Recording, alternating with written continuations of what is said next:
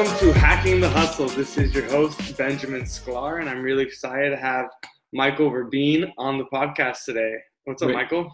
Raven, but it's all good. No one guessed that one right. oh, thanks for the correction. Michael is the managing partner of Fortified Property Group, which is a commercial real estate investment and advisory firm based in Los Angeles and Bethesda, Maryland. And I'm excited to have him on the podcast to talk about what's going on in the commercial real estate market and hear his personal story of how he got in the business and what are some things that he sees going on right now that he can share with us. So we'll start it off. Michael, tell us a little bit about your like how did you get into this business? Yeah, uh, thank you. Thanks for having me. Excited to be here. I'm locking the door so I don't get any little visitors um, in my home office. So uh, yeah, so how did how did I get into this business? Um, so um, when I was uh, when I was a little kid, my grandfather, who was a dentist by trade, um, he he his his side hustle was buying land and entitling land and selling it to developers. And you know, from the time you know I was as far back as I can remember, um, I was in a car on the weekends with my dad and my grandfather driving around, looking at sites you know that he wanted to purchase, sites that he owned, um, sites that he had owned and entitled and sold. And so when you know I grew up and had to make a decision about what I wanted to do with my life, it seemed like real estate was, you know, a natural selection for me. Mm-hmm. Um, and so when I was in college, I, and my father by trade is a real estate attorney.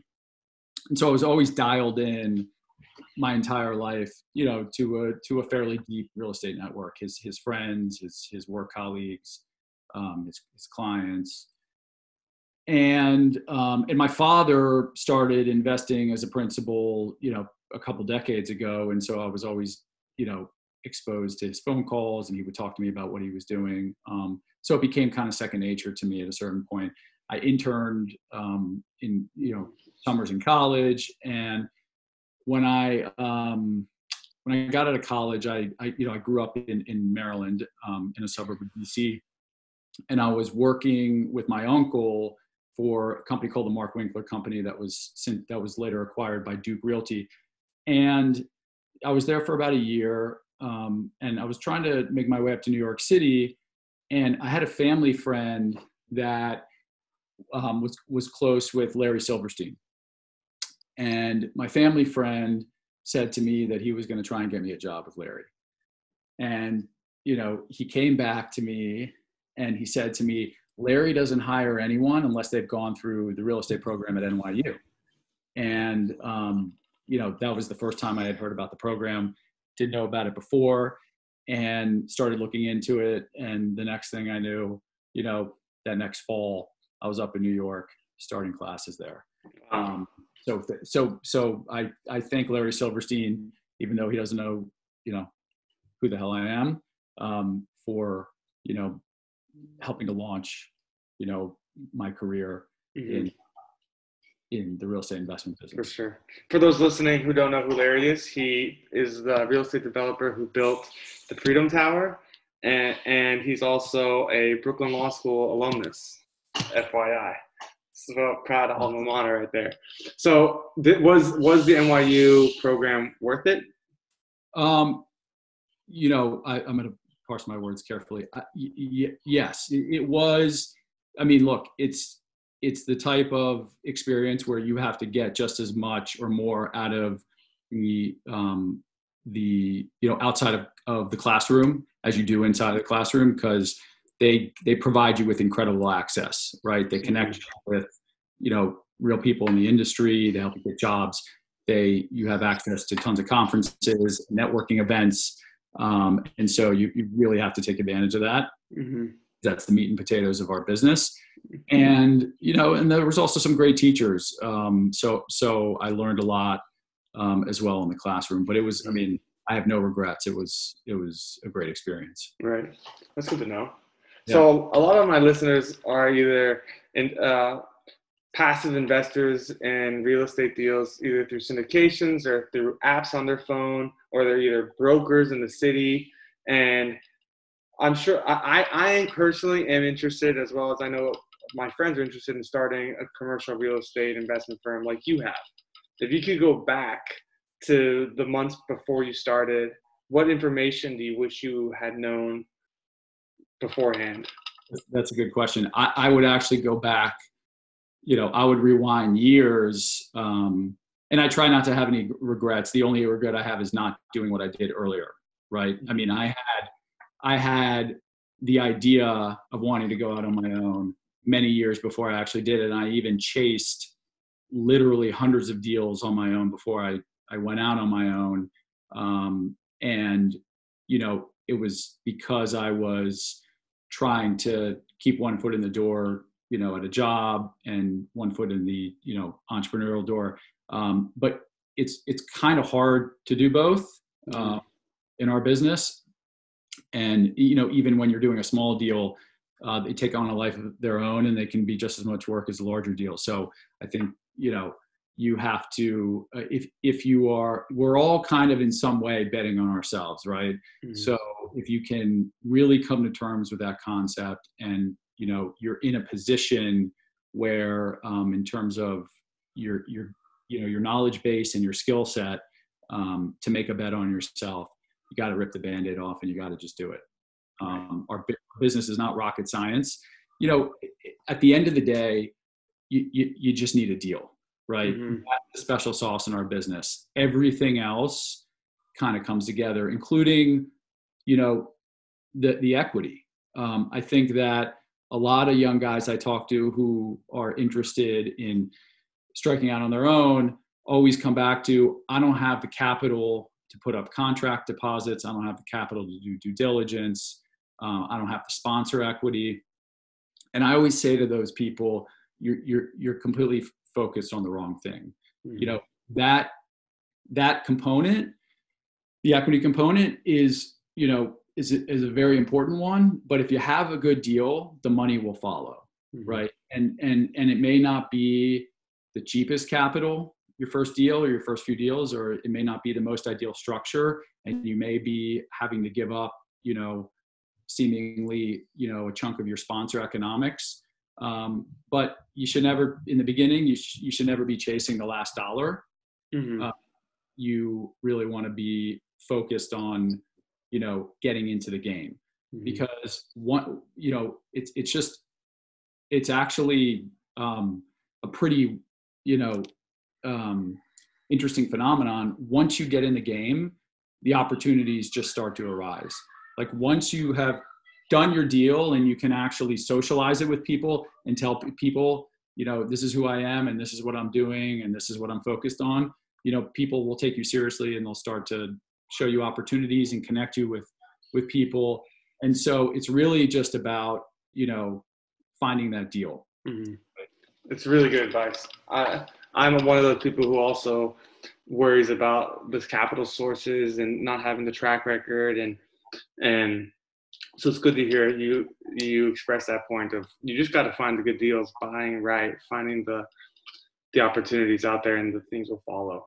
Yeah and, and, I, and I would also say you know for those people listening who who ultimately want to be on their own and they're not for what were that's they're my my kids killing themselves each other out there. Um, um, you know for people who just aren't there yet but they want to get there i would i would tell you you know the most linear approach would be to chart a path right? So determine what you know today and and where you are today in, in your career and you know where you want to go and fill in the gaps right? Mm-hmm. what you need to know and what you need to do between now and then.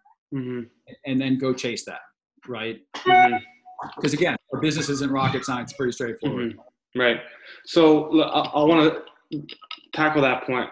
You can know so many things, but talk to me about the mindset. I, I know there's a lot of people like who, including myself, who want to get into commercial real estate, see the opportunity in regards to getting out of the rat race, financial freedom, all the things that Robert Kiyosaki preaches in his books and YouTube videos. So, but then when you go to LoopNet or Reonomy and you spend an hour two a day looking for deals, and you kind of give up because you don't find anything what kind of mindset does someone need to have to constantly be persistent and and think long term and trying to make something happen for themselves?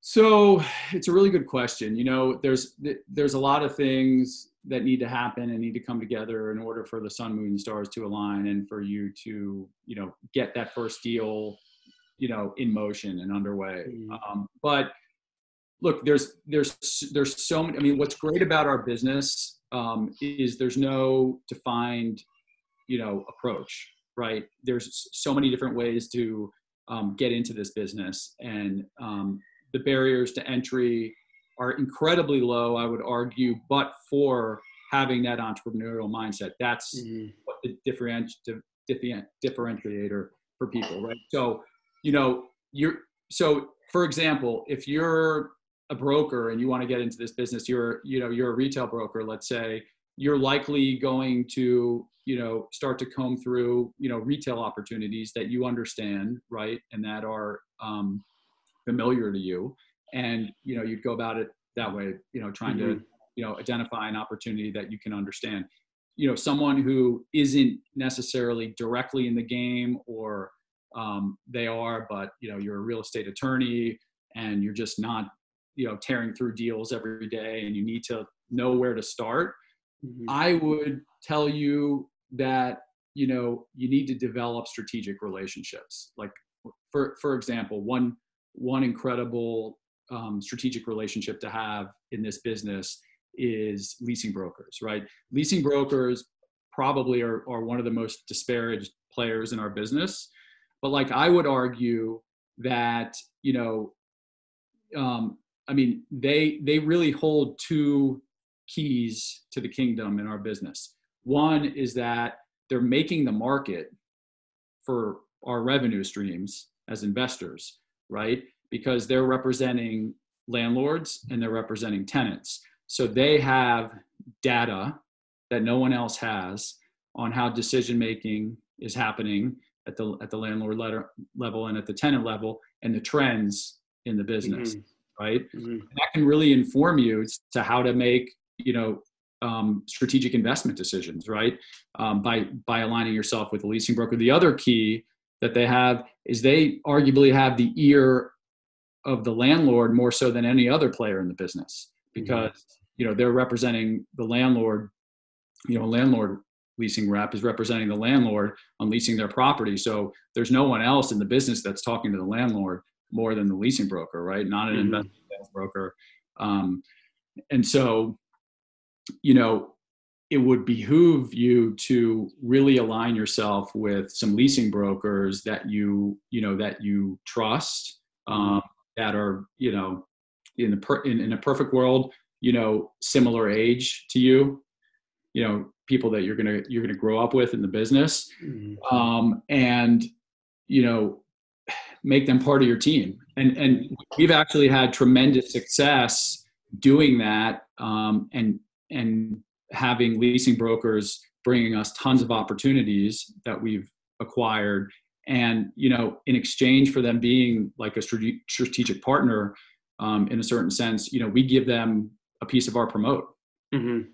Wow. Uh, and so um, and and you know you'd be surprised but not a lot of guys in the business are willing to do that not a lot of guys want to give up their promote um, mm-hmm. but if you hmm. really boil it down if it's the difference between having the opportunity to buy a deal versus not um, you know it's it makes all the sense in the world right that's really interesting that's great advice so i want to turn the page and change the topic and talk about what you're seeing in the market what what are trends that you're seeing what how has covid changed the commercial real estate industry from your point of view?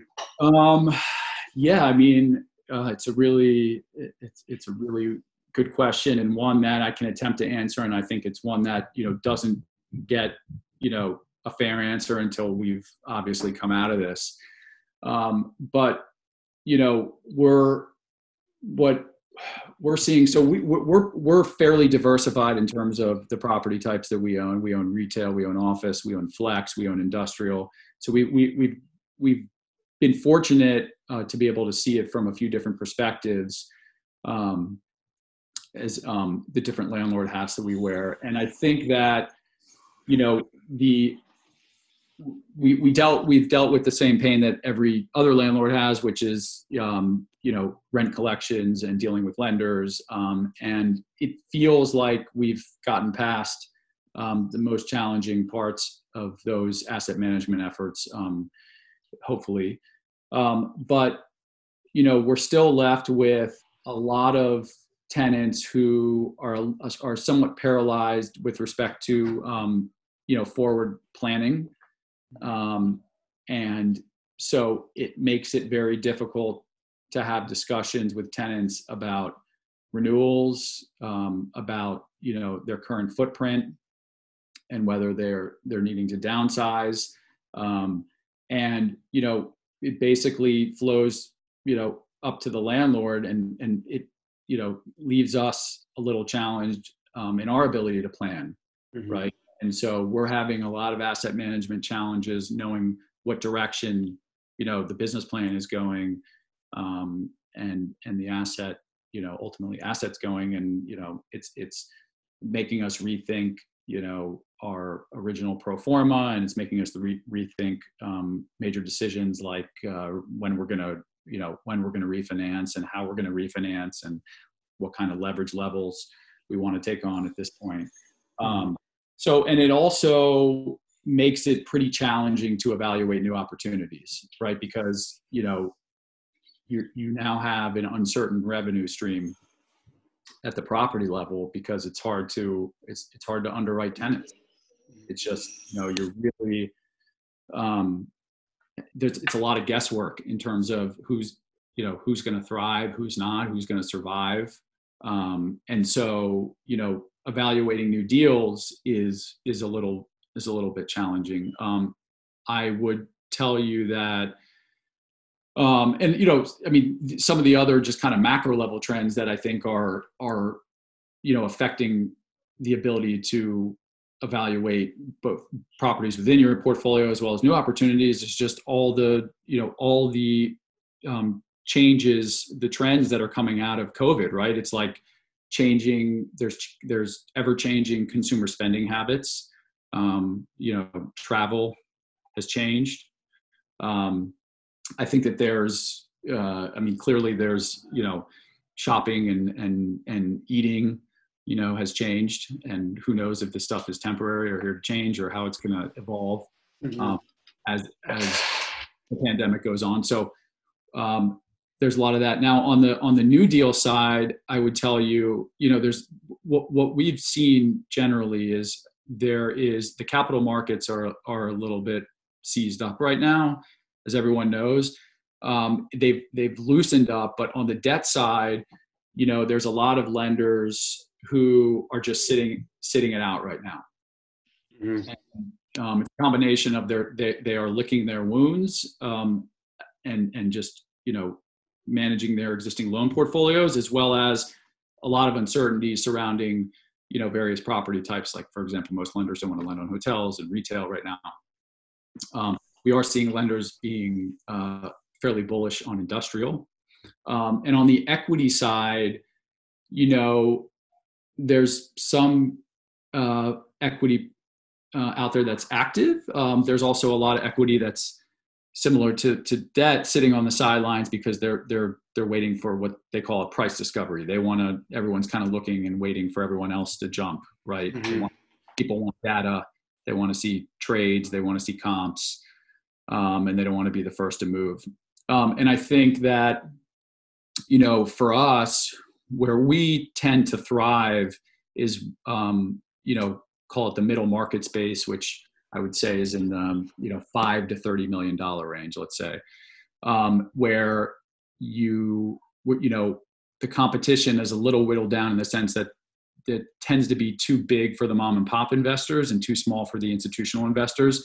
So we're kind of left sitting across the table from um, you know smaller you know boutique investment guys like ourselves, and there's just um, you know most of our portfolio is is in DC, Maryland, and Virginia, and in those markets, there's there happens to not be a, a ton of competition in that space. Um, furthermore, during COVID, the competition is, is has kind of dried up, and we find ourselves um, being the only ones at the table um, when we're chasing a deal in some cases. And so, you know, our our thesis, and you can ask me in like three to five years how how this plays out, but you know, is that um, we've kind of we've seen this this movie before, and, and when the capital markets seize up, right, and and lenders don't want to lend, and, and equity providers don't want to provide equity, um, there becomes a, a an inefficiency in pricing, right? And so we kind of look at this now as a, as a window of opportunity to go in um, and and be bullish and buy, you know, as much as we can. And um, and so we've been pretty active um, in the industrial space.